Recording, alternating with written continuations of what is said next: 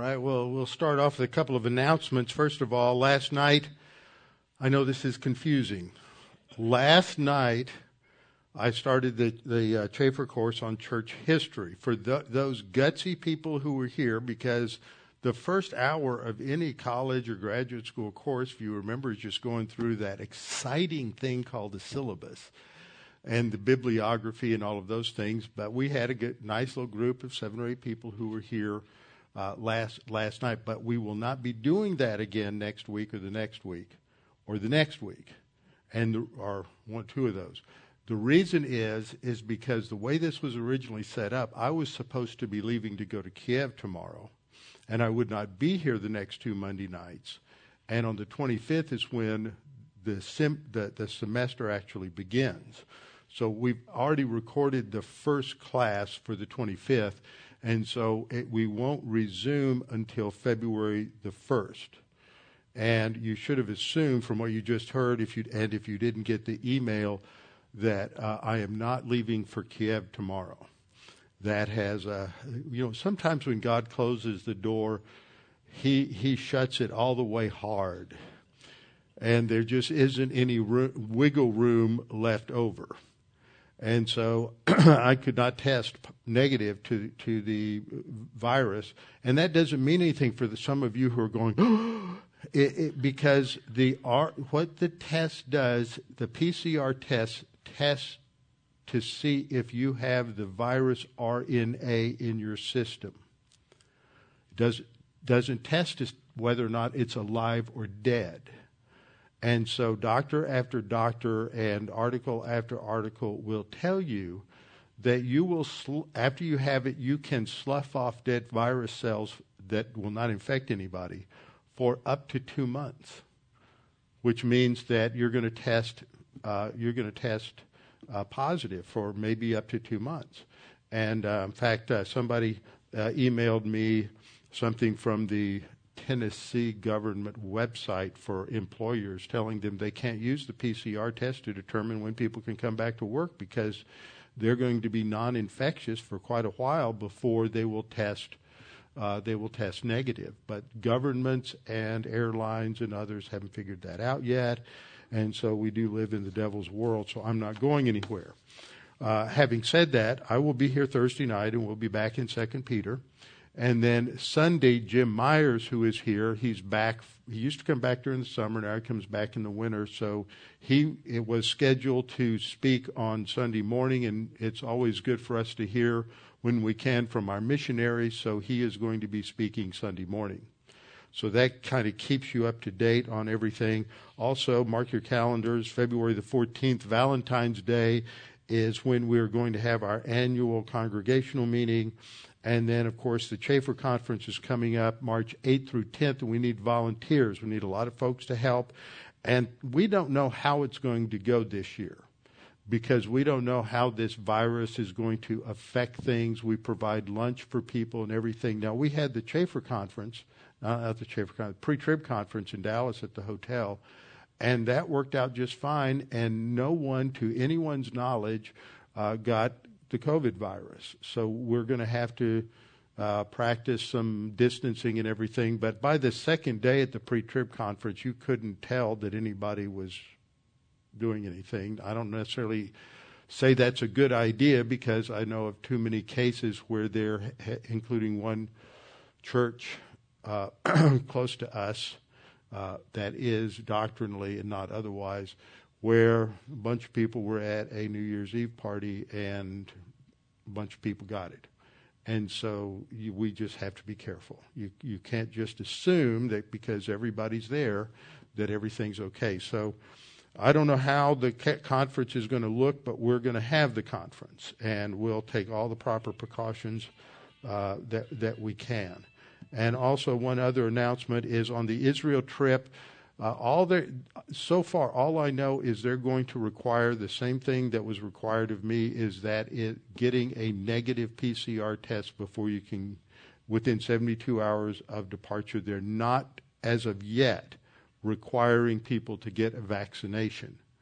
That was that was a speculation at one time, and nobody really knows. They they, they are officially going to open Israel to tourism. They're saying in April. So if you're interested, several, a number of people have sent in, in and requested information, and so we're going to be able to do some some things that I haven't done in a long time, because I think that um, we're we're going to try to make it a, a little bit long, one or two days longer, but not go outside of Israel. You know, we've done where we've added two or three days. We've gone to Petra, we've gone other places, but this will just give us a little more time in Israel, and so that's that's um, I think that's it for announcements. How shall a young man cleanse his way? By taking heed thereto according to thy word. Thy word have I hid in my heart that I might not sin against thee. Thy word is a lamp unto my feet and a light unto my path. Jesus prayed to the Father, Sanctify them in truth. Thy word is truth. For the grass withers and the flower fades, but the word of our God shall stand forever. Before we get started, we'll have a few moments of silent prayer so we can make sure that we're in right relationship with the Lord, ready to study the Word under the teaching ministry of God the Holy Spirit. And that means we need to confess sin in silent prayer. And so we'll have a few moments of silent, uh, of silent prayer for you to take advantage of, and then I will open in prayer. Let's pray.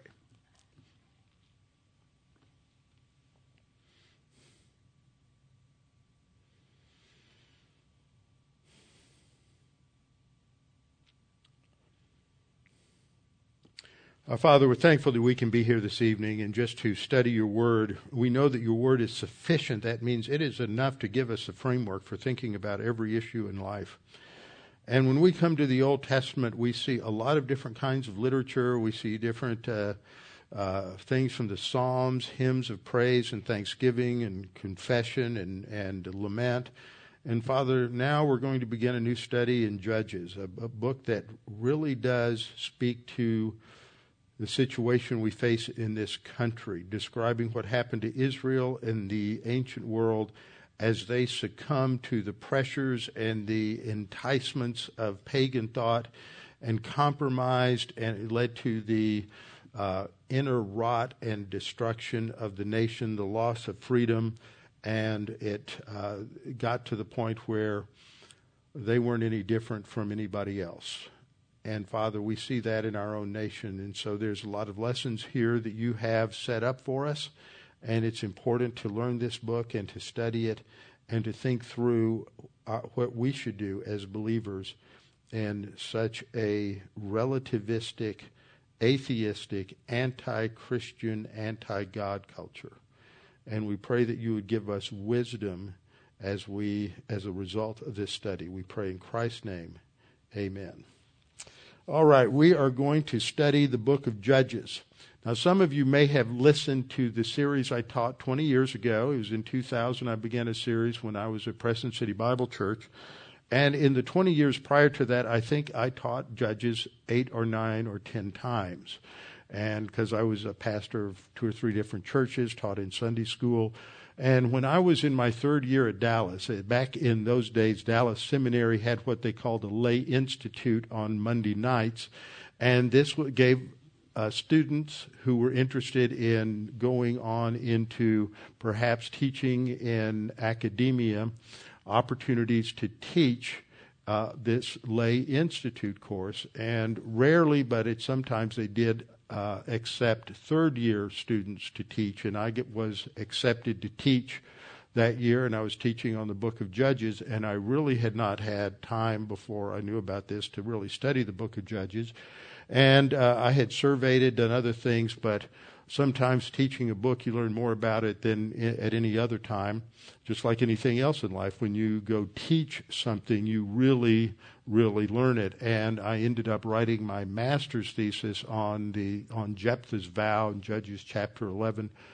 And so that's always it's always been a book that I've been very very interested in for a lot of different reasons and have always enjoyed teaching it.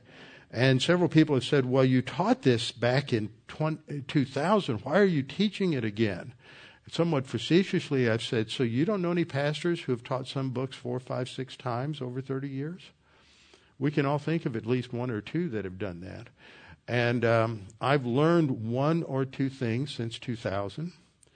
And I've been to Israel, which I'd never been before. So there's just a lot of different things related to archaeology, related to history, related to politics, related to uh, the Mosaic Law, and just what's going on here that I've learned over the last 20 years or so. And so I think it's time to revisit it, especially as we see the cultural collapse that's taking place uh, in America at this particular time. So in this slide, we'll get a new image that will go with that, but I use the one that's with the 2000 series just to have something for a title slide. And tonight I'm going to do an overview of this book. We're going to go through all uh, all the chapters in one night, and that's so that you can get this bird's eye view of this book. And the theme of the book is that uh, stated in the very last verse of the book everyone did what was right in their own eyes. A, a just an absolutely perfect statement of moral relativism. This isn't a good thing. This is a very bad thing that everyone did what was right in their own eyes. Actually, two of the times it's mentioned, the verse begins, There was no king in Israel. What that means is they had rejected God as their king under the Mosaic law. It was a theocracy, and God was their king. And by saying there was no king in Israel, what they are saying is two things. The, the kingship hadn't begun yet, Saul hadn't become king yet, but they had rejected God as their king. And in God's place, they had substituted themselves, and so everyone did what was right in their own eyes. And what we see as a subtitle for the book and for the whole series is the phrase I have at the bottom of the slide. It is a p- picture of how moral relativism destroys a nation.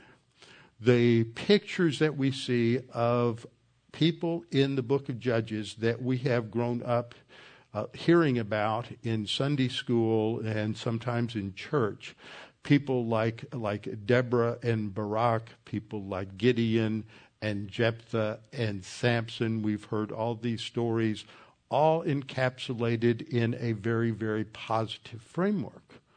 But if you read the book of Judges as it was intended, it's not necessarily a positive thing. It doesn't paint these guys with a bright colors showing how wonderful they are the picture is really of deterioration and the degradation and the paganization of the people and the leadership. So the reason we get this good idea, this optimistic idea about these people in Judges is, is from Hebrews 11. And I just thank God that this is, this is here because this is a real testimony to grace. One day you and I are going to be standing at the judgment seat of Christ and we're going to be evaluated.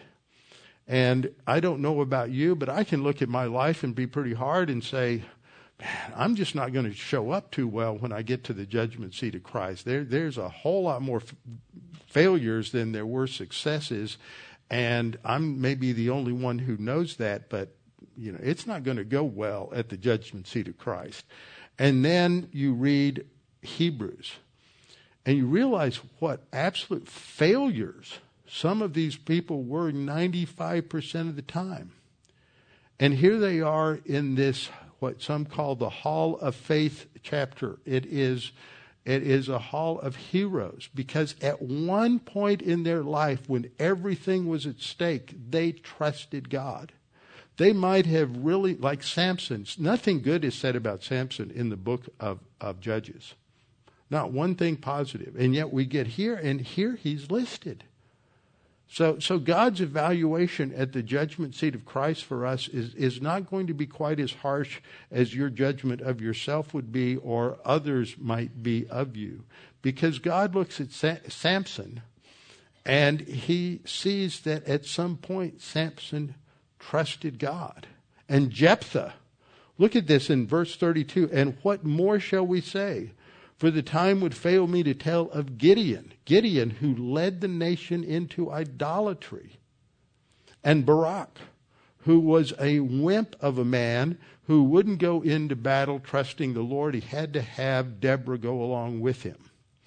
And Samson, Not a good thing said about him, a womanizer. He violated his Nazarene vow every chance he could. And he is just a, a, a spiritual loser, self absorbed, willful, goes against every command that God had for him. And yet here he shows up, Samson and Jephthah. Jephthah, we're going to study Jephthah, and there's controversy over it, but as I wrote my master's thesis some years ago, and a number of scholarly articles have been published since then confirming everything that I wrote, Samson, according to the language of the text, offered his daughter as a burnt offering to God. And here he is. Why? Because at another point, he trusted God. And so he was a man of faith. And that's why the writer of Hebrews goes on to say, who through faith subdued kingdoms, worked righteousness, obtained promises, stopped the mouths of lion, that refers to, to Daniel, of course, quenched the violence of fire, that was uh, uh, Daniel's three friends, escaped the edge of the sword, out of weakness were made strong, became valiant in battle, turned to flight the armies of the aliens. Women received their dead raised to life again. Others were tortured, not accepting deliverance, that they might obtain a better resurrection. Still others had trial of mockings and scourging, yes, and of chains and imprisonment imprisonment. They were stoned. They were sawn in two. That is Isaiah, his cousin, is the king, Manasseh. And he is so evil at that point, he has uh, Isaiah executed by having him sawn in two. They were slain with the sword. They wandered about in sheepskins and goatskins, being destitute, afflicted, tormented, of whom the world was not worthy. See, that's how God evaluates them.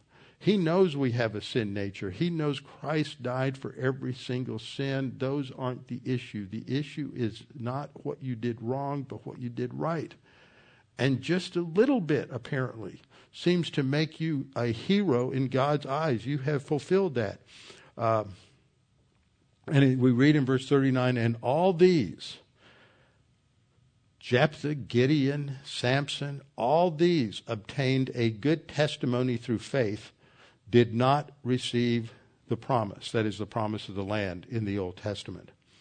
And so take heart as we go through Judges. A lot of people say, well, if on light of Hebrews 11, how can you say all those bad things about these people?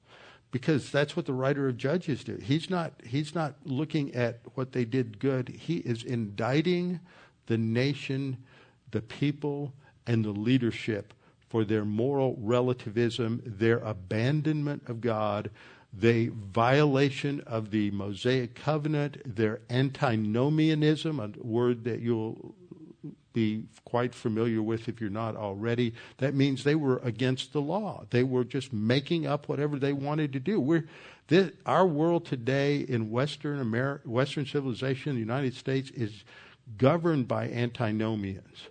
You can just go through a list of Congress. It doesn't matter which side of the aisle you're on. They're all antinomians. That is the spirit of our age and has been since the 60s. We just want to make up the law the way we want it as we go along and not do what's right because it's right, not stick to the letter of the Constitution, not stick to the letter of Scripture. We want to just uh, make it up, make it mean whatever uh, we want it to mean.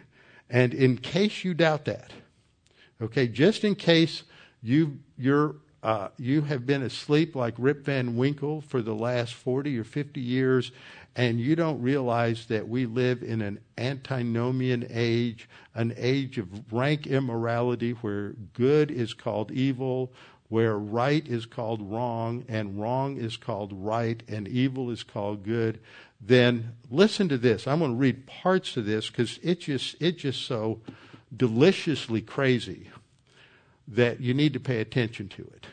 This is an article that came out December 17th, 2020 on the wellandgood.com website. And it is entitled 2021 Heralds the New Age of Aquarius. Here's what five astrologers want you to know about it. Are you ready? This is so insightful. You got to understand, this is how everybody who lives around you thinks. Unfortunately, this is how some of your children and grandchildren think. This is how your siblings think. This is how your nieces and nephews think. And they think you are nuts. Okay? So this is written by Mary Grace Garis, and she starts off saying, You know how sometimes, in order to start fresh, everything first needs to completely fall apart? That's basically been the energy of the pandemic laden year which is finally coming to a close and bringing us from the end of the age of Pisces to the beginning of the transformative age of Aquarius. Yes, the age of Aquarius is in the dawning of the age of Aquarius, featured in that catchy bop from the musical Hair. But what is the age of Aquarius actually? An astrological age, I didn't know this, I'm sure you didn't either, shifts about every 2,150 years when the Earth's rotation moves into a new zodiac sign around the spring, spring equinox. Now, there's some debate about when the age of a Pisces ends and the true age of Aquarius begins. What I'm reading here is this may not be the end of the age of Pisces and it may not be the beginning of the age of Aquarius, but I like what this means, so I'm gonna, I'm gonna go with it even if it's wrong. Because I'm antinomian and I'm not going to believe in any absolutes. I'm just going to go with whatever makes me feel good. And so she goes on in that vein for a couple of paragraphs and then she says, the age of Pisces shaped many belief systems. But now it's time to bring our practices into a way of life that keeps us connected, not segregated, to create a foundation that can bring us into a new age, says Karina Chrysler, transformational astrologer. Quote, this year was largely the work of Pluto and Uranus. I didn't know they had volition and could accomplish things where any structures built on old traditions were dismantled. Pluto exposed many of Saturn's structures for our personal evolution, but a series of transits will push us towards the Aquarian influence. Below, learn about Aquarian energy that'll guide this forthcoming era, then get intel from astrologers about the age of Aquarius and what it is and what it means for you in 2021. But before we deep dive, before we deep dive into answering what the age of Aquarius is and means as an era, let's revisit its energy and the common traits that those born under the sunshine sign share. Aquarians channel from the collective consciousness and ether and bring the intangible to life with their creations. They're making things up, creating things out of nothing. This is said by Chrysler. They often know what we need before it's needed. And their intention, although they sometimes can seem detached, is typically for the greater good of humanity. Even if they're absolute nut jobs, their intentions are good.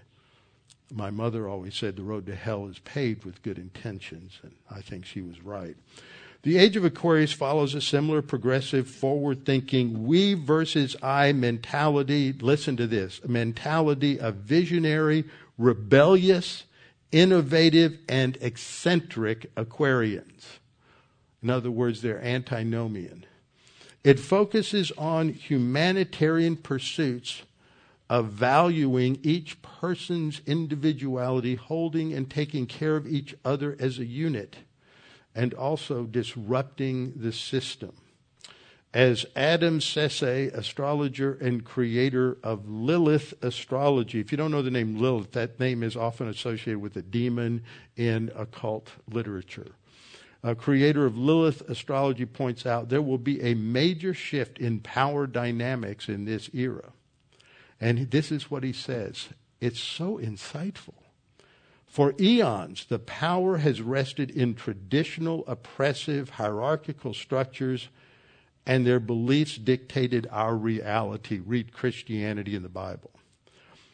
He says, in the age of Aquarius, the power is turning over to the individual and giving the freedom for you to choose your own reality based on what aligns with your soul.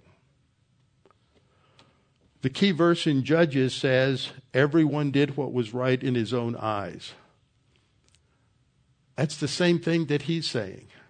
This isn't this wonderful that we get to start this age of Aquarius and everybody can do what's right in their own eyes because what matters is their viewpoint. So, don't you think from this that we can see that the book of Judges is targeting 21st century America? We are right in the center of the bullseye. So let's look at this book that is not taught that often in many churches. And when it is, I don't think a lot of people really understand the framework of it because in today's world, so many pastors want everything to be upbeat and positive, and there's rarely anything in this book, especially after you get past the first three or four chapters, that is going to be all that upbeat and positive. It is teaching some hard lessons about what happens when God is removed from the life of a nation. So let's look at the outline, just the basic structure of Judges.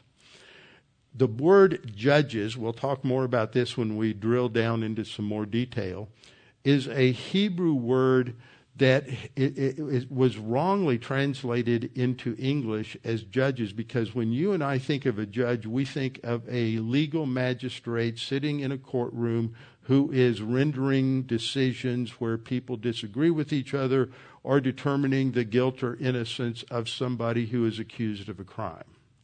We think of it as a, as a judicial function. But that's not what the word shofetim means in Hebrew. It often, when you look at it in uh, other contexts and you look at what those people did, it refers more to a tribal leader, a chieftain, or someone who uh, is a, a military commander who is taking charge of the community in order to deliver from the enemy. And that's what we see used a lot in, in judges is rather than describing them as judges, they're described as deliverers. And the word yasha, which is a word we often associate with salvation, spiritual salvation, because that's the root for the name Yeshua, Jesus, that, that it often, as I pointed out in our studies in Psalms, often refers to just physical deliverance from, from sickness, physical deliverance from foreign oppression, from enemies, from those who wish to do us harm. And so that's really uh, how we should look at this. Uh, one, one commentator who's an excellent Hebrew scholar, says it should have been called uh, the Book of Tribal Leaders. And that communicates a lot more to people what it is than calling it the Book of Judges. So there's basically three sections in this book of Judges. The first section is chapter 1 1 to 3 6. In 1 1 to 3 6, we have uh, the overview of the book, the basic fundamentals of what we're going to see in the book. And as you go through that section, that introduction to the book, it's going to talk at first, at the beginning, how Israel uh, won a great spiritual victory. That's how it starts at the beginning of chapter 1. But by the time you get down to the end of chapter 1, the, you're no longer talking about tribes who have been in the conquest under Joshua have been, they have, you're no longer talking about those who were successful.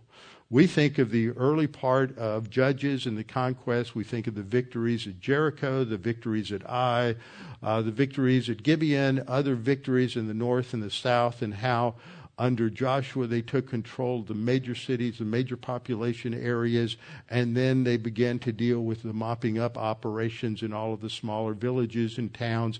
And that's where things began to fall apart. They did well initially, but when God has given them a command to kill, in some cases, every man, woman, child, and in some cases, some of the beasts, then that made it difficult for them to do what God said to do, and their experience of guilt and sorrow and not willing to do what God said to do led to tragic consequences. It's a variation on the principle I've reminded you of many times that truth is determined not by how we feel, but by what God says. And often what we feel, what we experience, is diametrically opposed to what the Word of God says. And the issue for us is are we going to believe the Word of God and use the Word of God to judge and evaluate our feelings, our emotions, and our experiences?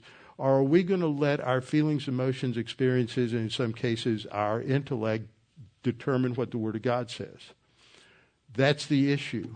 And so when you're out there, you can understand this, I can understand this. When you're out there and you've been told by God that you have to kill every man, woman, and child, and you're the soldier out there with the sword and you have to do this, you're probably thinking, I don't know why I need to do this. And if you don't have the spiritual maturity to do what God says to do and be the executioner, then it's going to lead to problems. And that's exactly what happened. Israel went from spiritual victory at the beginning of the book to the end of the book Samson is actually worse than the Philistines.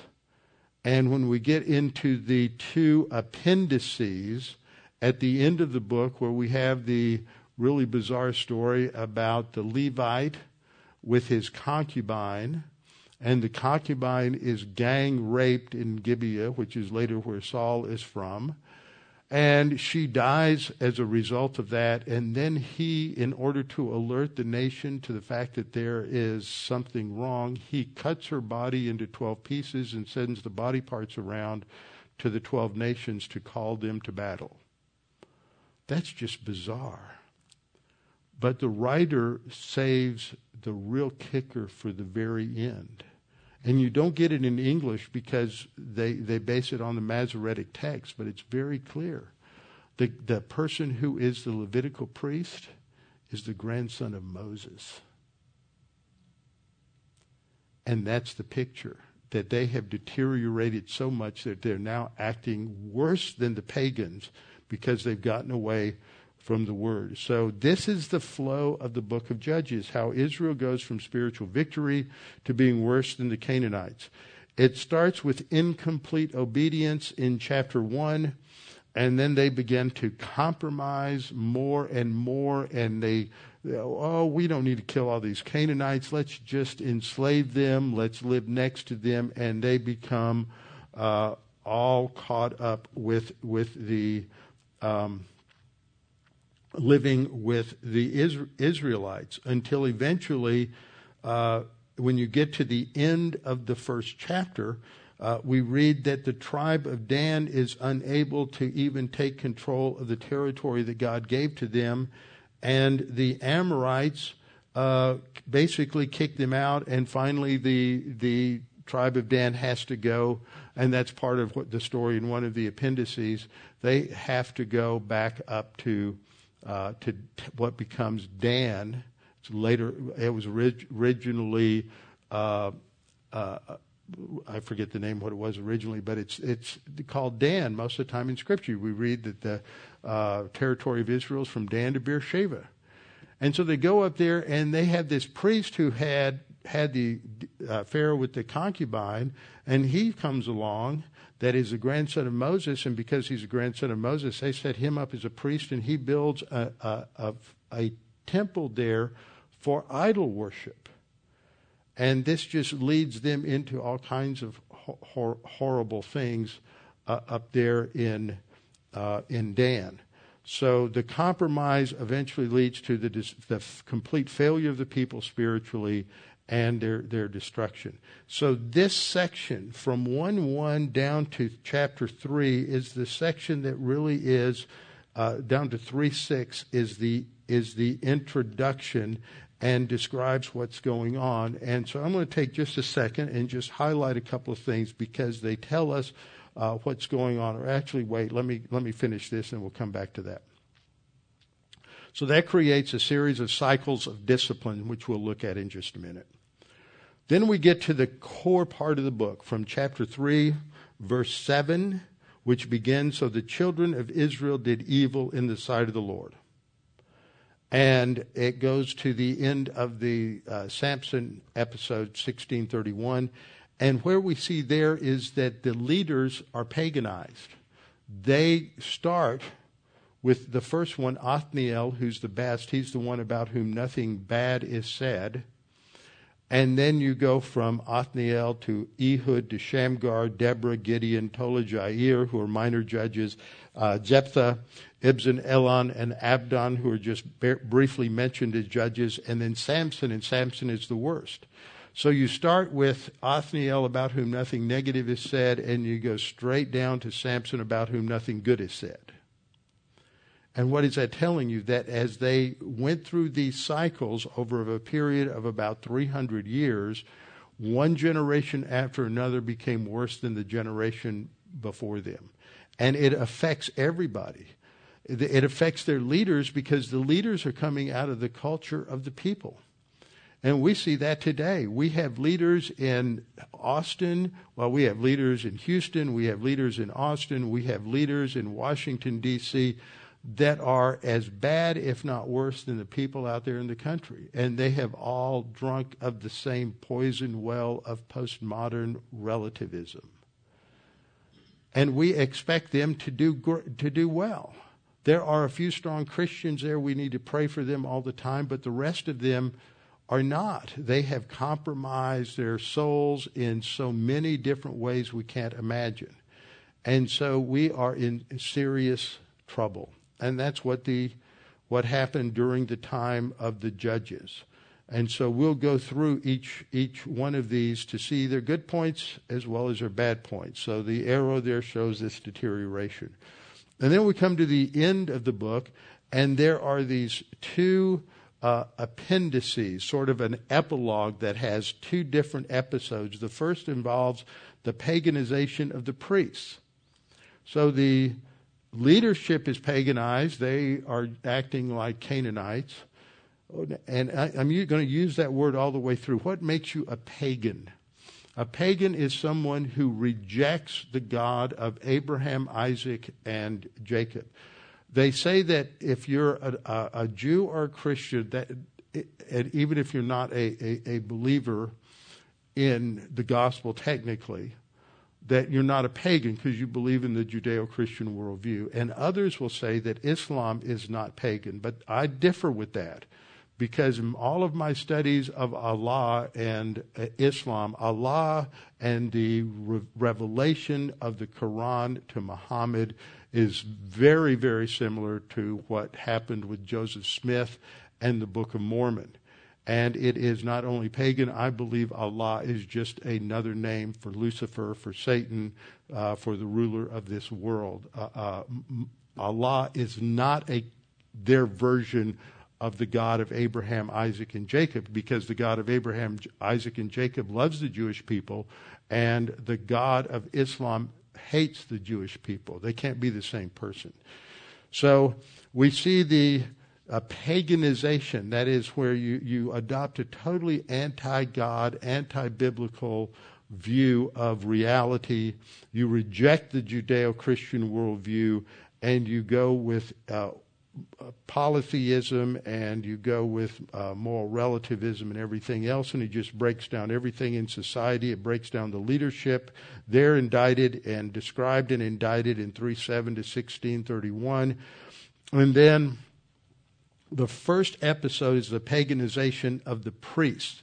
And that's the story of this priest who has the concubine who gets gang raped uh, in Gibeah of Saul, uh, where Saul will be late, later on. And that's described in chapter 17. And then in chapter 18, because he's, as Dan is moving from the Shephelah, from the coastal region, across to, uh, through the hill country of Samaria and then north, uh, as they make that move, they run across this this priest there who's set up a little shrine there in Gibeah, and they bribe him to go with them, and so he goes with them and goes up to the north, and they set up a, a pagan shrine up in up in Dan, up up in the north, and then the um, then chapters 19 and 20, 21 talks about the paganization of the people, and you have this horrible uh, revolt and rebellion that involves uh, a civil war against the tribe of Benjamin.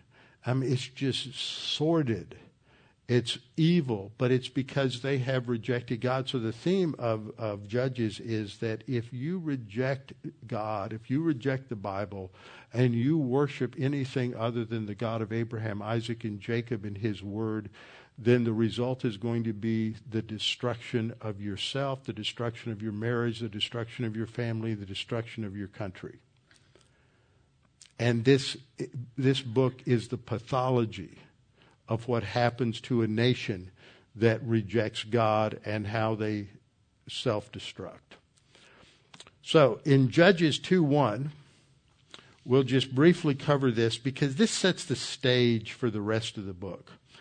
Uh, at Judges 2 1, after you have this lengthy description of 36 verses in Judges 1, going through each of the different tribes, describing what happened, starts off with the tribe of Judah. They have great victories. They defeat Adonai Bezek. They defeat the Canaanites down in Hebron.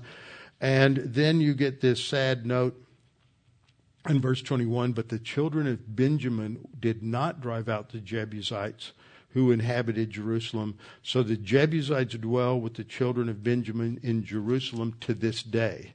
Now that tells you two things.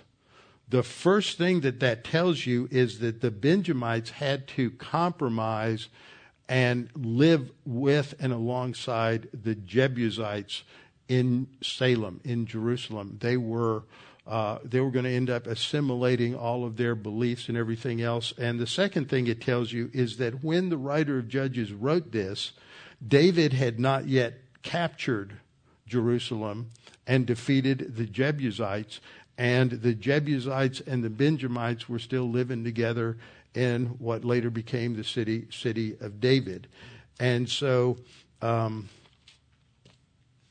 that becomes a problem. And then you get down into verse 27, we read, however, Manasseh did not drive out the inhabitants of Beit Shan and all of those areas.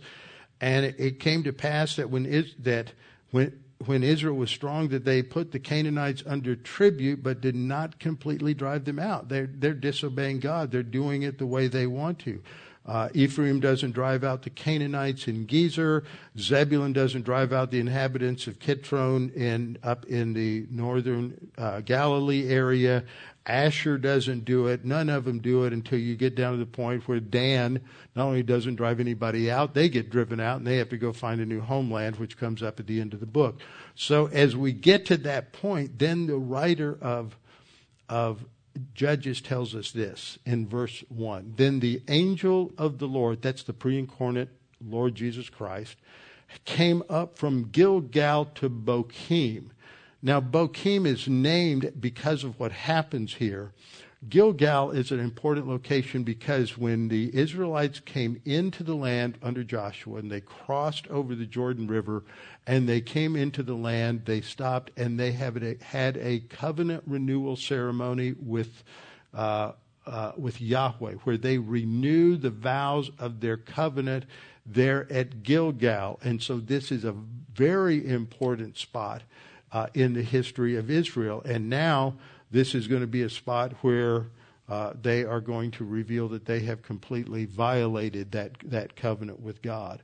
So the angel of the Lord comes uh, up from Gilgal, where, where the angel of the Lord is given directions. That was uh, Joshua's command and control center. And he comes to Bochim and he reminds them of his, of his faithfulness.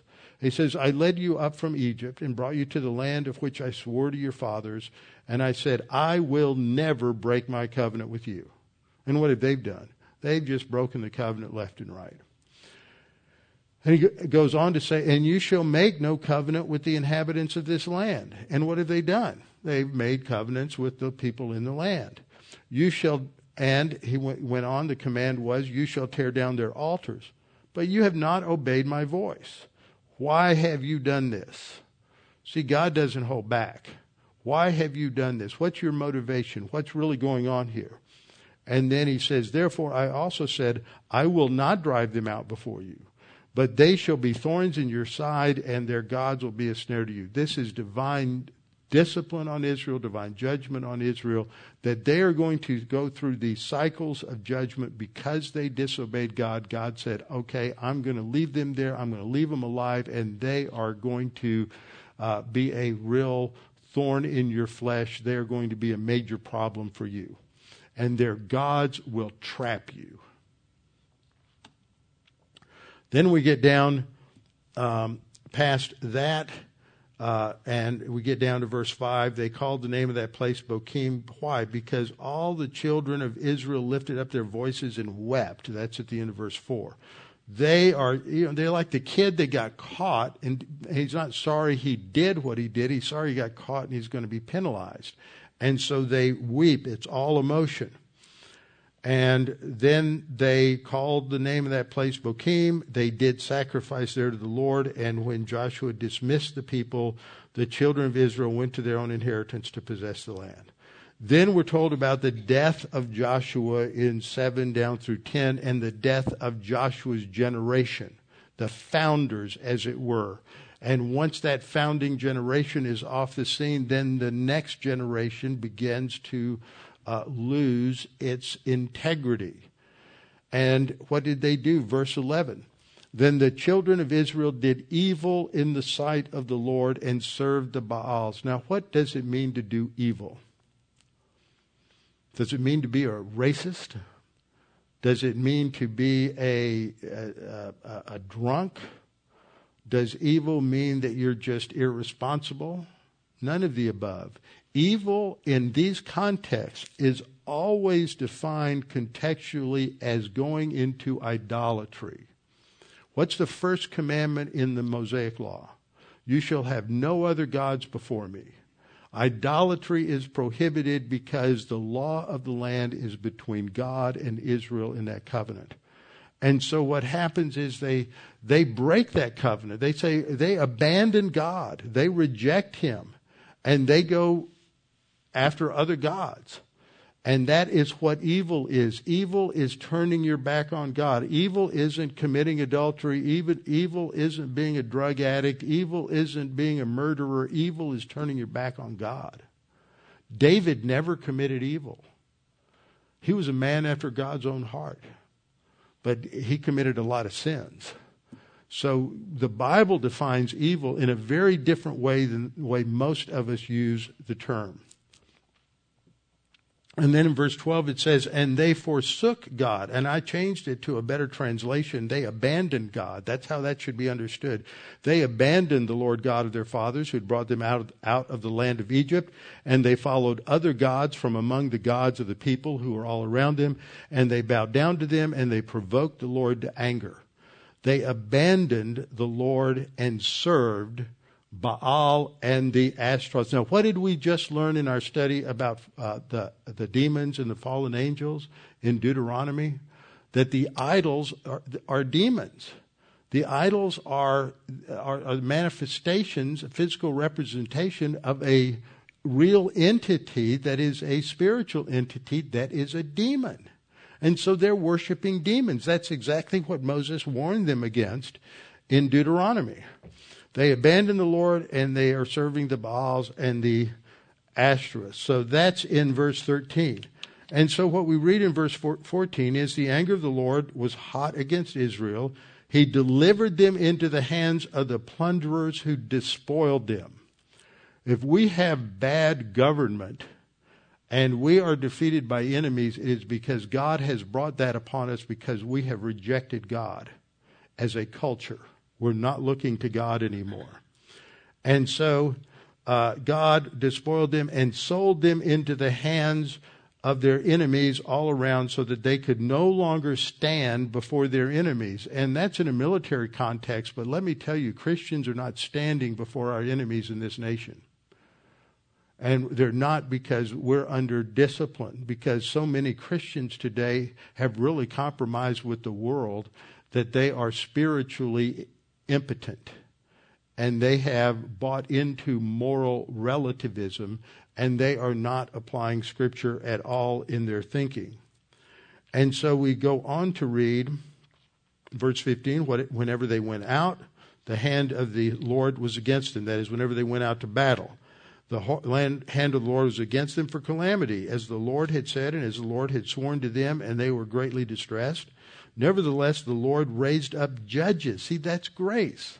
God raised up judges and delivered them. That was the role of the judge. He's a military uh, leader who delivers, frees them from the oppression of their enemies, delivered them out of the hand of those who plundered them. Yet they would not listen to their judges as they played the harlot with other gods. See, th- this is true spiritual adultery, is when you're not obedient and faithful to God and you're worshiping other gods. That's what spiritual adultery is. It is violating the first commandment.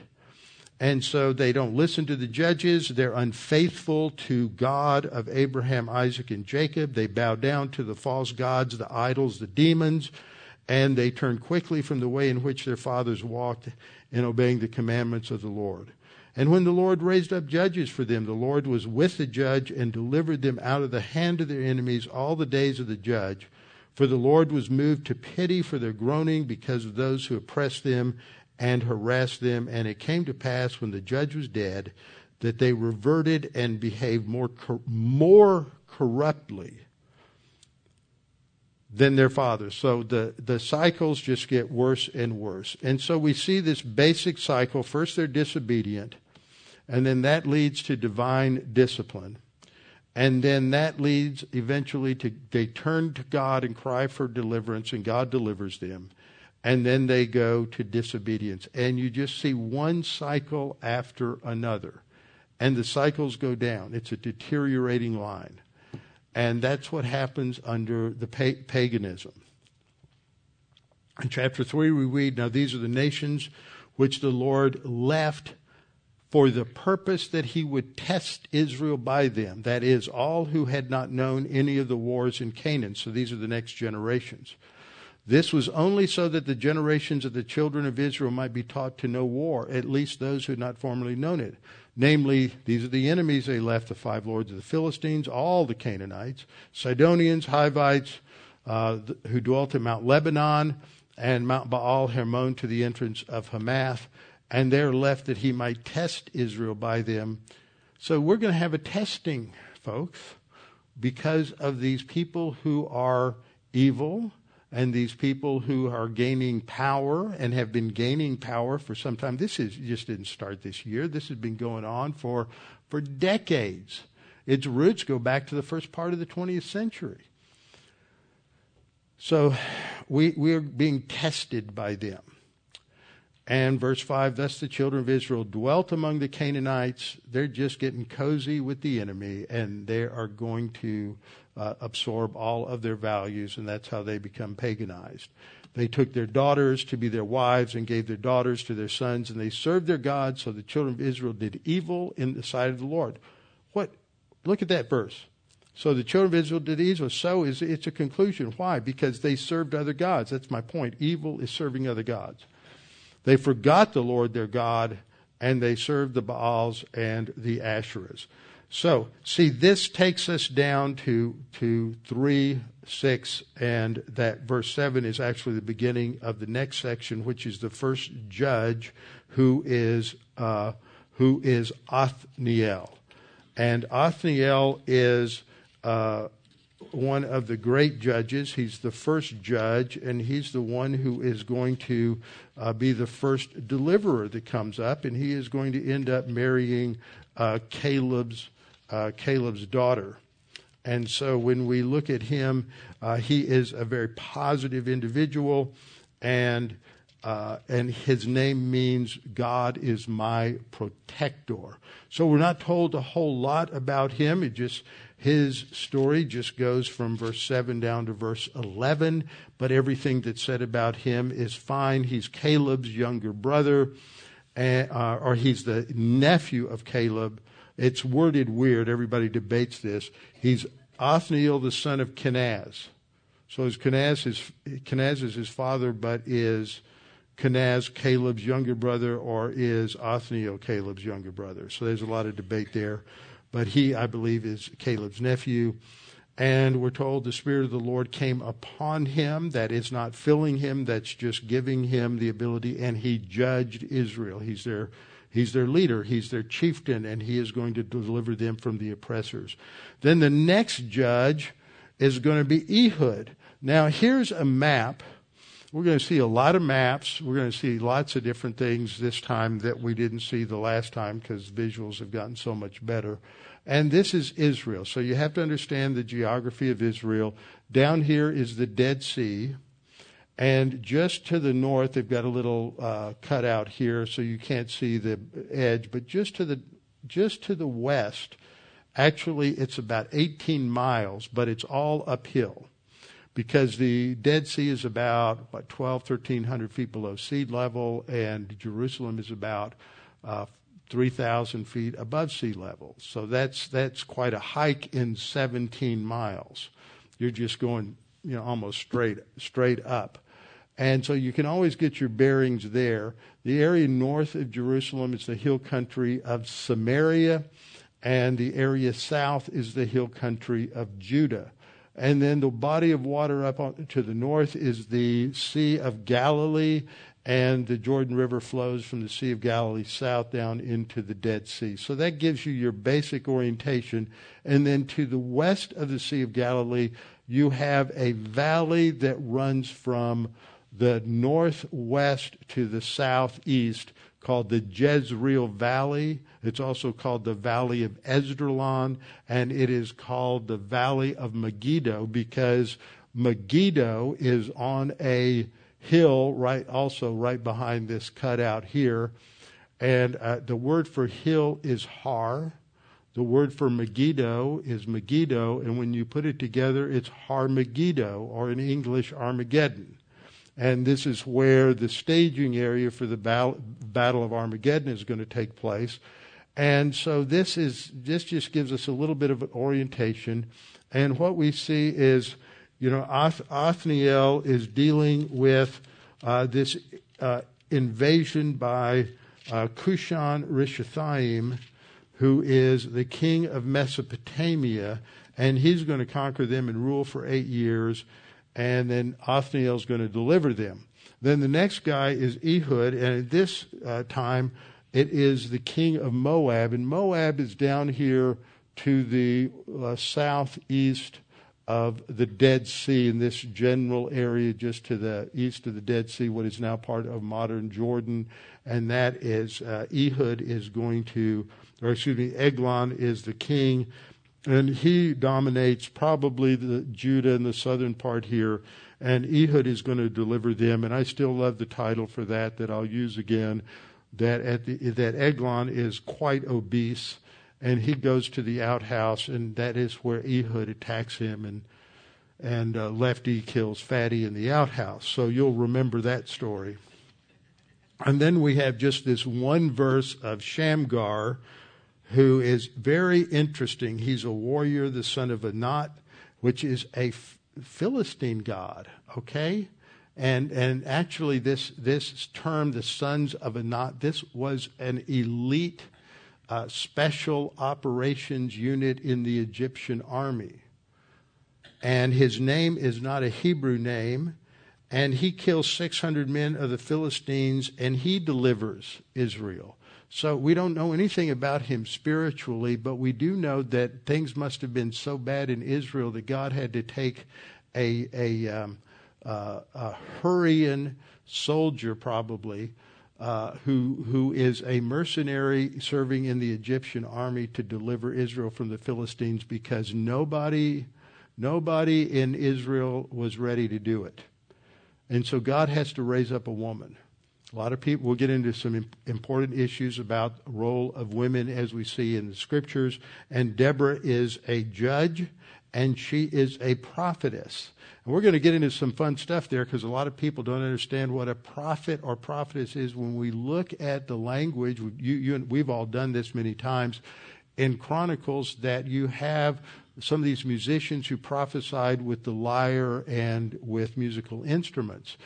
And so, if you think of prophecy not as the role of the prophet who is bringing a lawsuit against Israel, but as someone who sets the Word of God to music and sings, then it makes sense because Miriam, who is Moses' sister, is a prophetess. And the context where that's mentioned is the song of deliverance that, that she sang.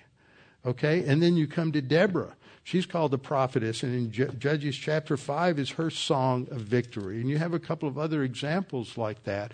So they're not teaching, they're not pastors, they're not spiritual leaders, but God used them in incredible ways but not like the evangelical feminists think today. So we'll look at this. It's a great story, and it takes place up in this area, up in the Jez- Jezreel Valley, because this is. Uh, uh, this is where there's the river that flows through here is just below Mount Mount Carmel, and it's the Kishon River, and this is where that battle takes place with Deborah and Barak and uh, Sisera, who is the uh, commander of the Canaanite forces, escapes. He's exhausted at the end of battle, and this is is when uh, Jael is going to um, uh, take a tent peg and drive it through his temple, and he gets nailed.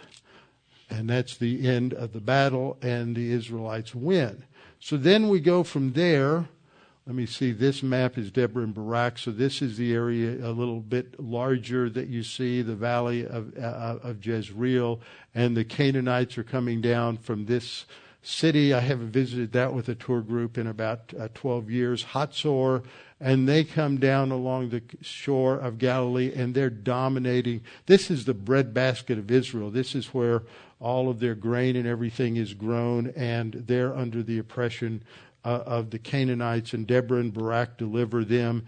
And then we come to Gideon, and so many people know the story of Gideon. And Gideon, the angel of the Lord, appears to Gideon, and uh, as a result of the the Midianites have been oppressing them. And we read in uh, chapter 6, verse 11 the angel of the Lord came and sat under the terebinth tree, which was in Ophrah which belonged to Joash the Abiezrite, and his son Gideon is threshing wheat in the in the uh, uh, wine press. And the angel of the Lord says to to him, uh, "The Lord is with you, mighty man of valor." And Gideon says, "Well, if the Lord's with me, why don't we have victory?" And the angel of the Lord says, Well, I'm going to send you against. It's very clear. God gives him straight directions. You are going to go, follow my directions, and you're going to go defeat the Midianites. And so the next day, Gideon's thinking, well, maybe that's not such a good idea. Did he really tell me that? He's trying to get out of it. He's not trying to find God's will by laying out the fleece. He's trying to avoid God's will by laying out the fleece. He's trying to come up with something that's impossible for God to do. So he says, I'm going to put the fleece out there. And if the dew comes in the morning and the fleece is dry and the ground is wet, then I'm going to, I'm going to know that's what you want me to do. And the next morning he gets up and the fleece is dry and the ground is wet. And he goes, well, let's try this again. Tomorrow morning, if the fleece is wet and the ground is dry, uh, then I'll know you want me to do this. And of course, the, the, the ground is dry, the fleece is wet, and he's, he's stuck. But he's been trying to avoid God's will. So he leads the people into battle. It's a great story. He steps up to the plate. He is the valiant warrior, defeats the Midianites. Afterwards, the people want to make him king. This is a high water mark in his humility. He says, No, I'm not going to be king. But what does he do? He, after he gives us some thought, he says, Well, maybe I shouldn't have done that. And he has a son, and he names his son Abimelech, which means my father's king. There's so much humor in this book. There's all these little puns and all these things that are going on in the Hebrew to catch our attention, to point out that, see, Gideon's got a few flaws here, and then he puts up this ephod that is a golden jeweled ephod. It looks beautiful. It is a priestly garment. And he says, This is the God who delivered us. And so he leads the people into idolatry. But God says he's a great man of faith over in Hebrews 11. Doesn't that encourage you in your spiritual life? And then Abimelech has his own set. He's the, uh, we're going to find out a lot about him in the next couple of chapters after that. And he's just a real piece of work and is finally killed. And then we have in chapter 10 these minor judges, Tola, Jair, and then Israel's oppressed again, and there's this uh, kind of a he's kind of a brigand. He's an outcast. He's the son of a prostitute. He's not everybody's favorite person.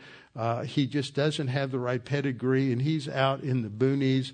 And the Spirit of God is going to work on him to use him to deliver Israel from uh, from their uh, oppression from the Ammonites and he doesn't know much about the Bible. They didn't have their own copy of the scriptures. None of these people. They said they're just making it up as they go along, and they've got all these superstition, like a lot of Baptists and Methodists and other Christians that I know, who think that the Bible really does say cleanliness is next to godliness because they've never read the Bible and they have all these pagan ideas that have infiltrated their thinking, and so he thinks he's got to give some special sacrifice to God.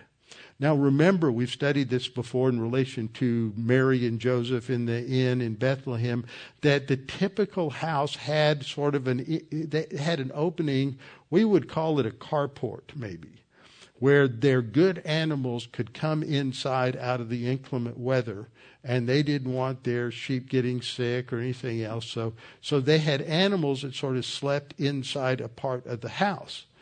And so he makes this vow to God that whatever comes out of the door to greet me when I come back from the battle, I'm going to sacrifice that as a burnt offering. He uses that technical language. I will make an olah to you. And when he comes home, his daughter comes running out of the house, pushes the sheep aside, and she runs past him. She's the first one out the door. And the text just says he did to her as he vowed. And a lot of evangelicals are squeamish about that. But, anim, but a human sacrifice was very common in all of these Canaanite religions at that time. So we just see that each one of these judges is acting more and more like the Canaanites around them.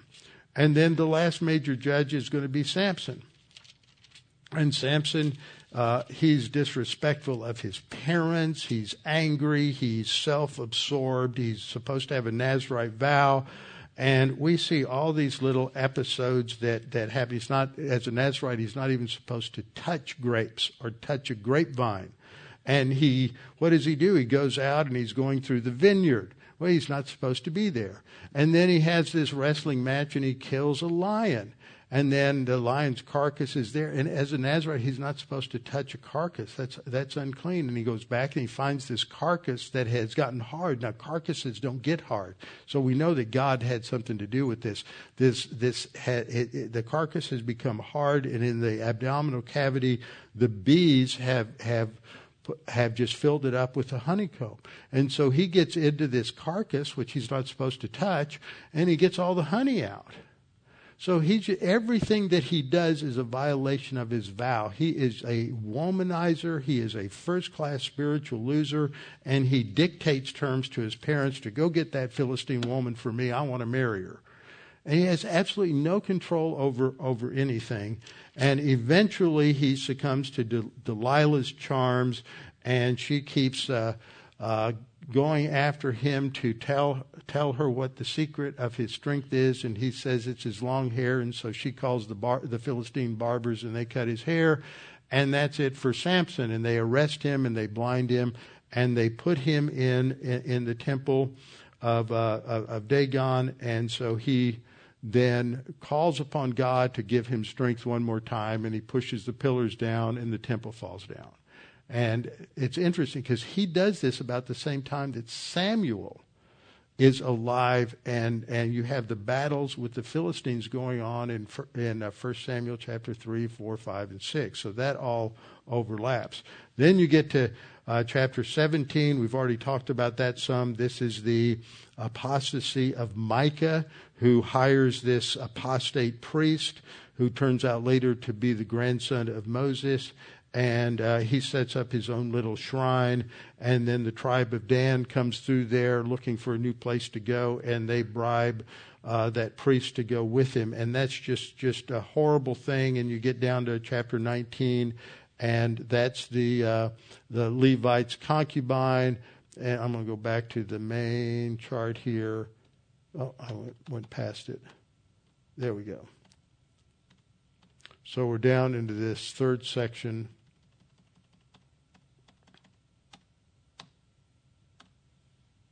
There. We get into chapter 19 and we see the, the problem with the people in 19, 20, and 21. And it's just this horrible, horrible situation as they're, the Jews are just killing each other. And, and they're all, the 11 other tribes want to destroy Benjamin. And they're on the edge of doing it when God intervenes and it's just it's just horrific. And this is what happens when a culture gives themselves over to paganism and re- rejects God. So we will have a lot of fun going through Judges.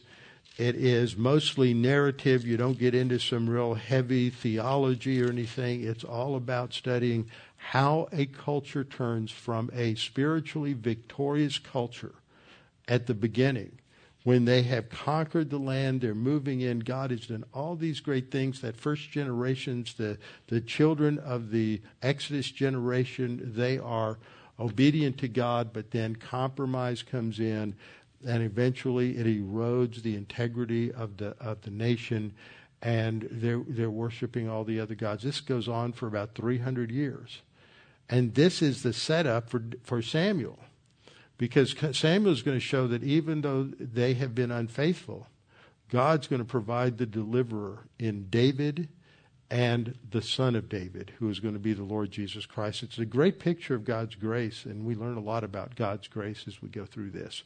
So we'll come back next time and begin to look at uh, the first part of Judges. Father, thank you for this opportunity to study this.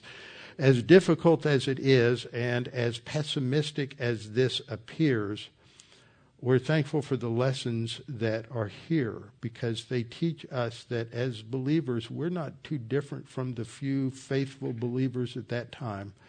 And uh, later times, we think of Daniel and Shadrach, Meshach, and Abednego. We think of Elijah and Elisha. And we know that there are times when the remnant is very small. And in our time, the numbers of believers who are truly committed to your word are, are have dwindled and yet we must remain faithful. And Father, we just pray that you would keep us focused on your word. And we pray for your grace in this nation that we would see a turnaround, but we know that we may be in for a season of divine discipline where we reap the whirlwind because of the sins of the nation. We pray that we might be steadfast even in those times. In Christ's name, amen.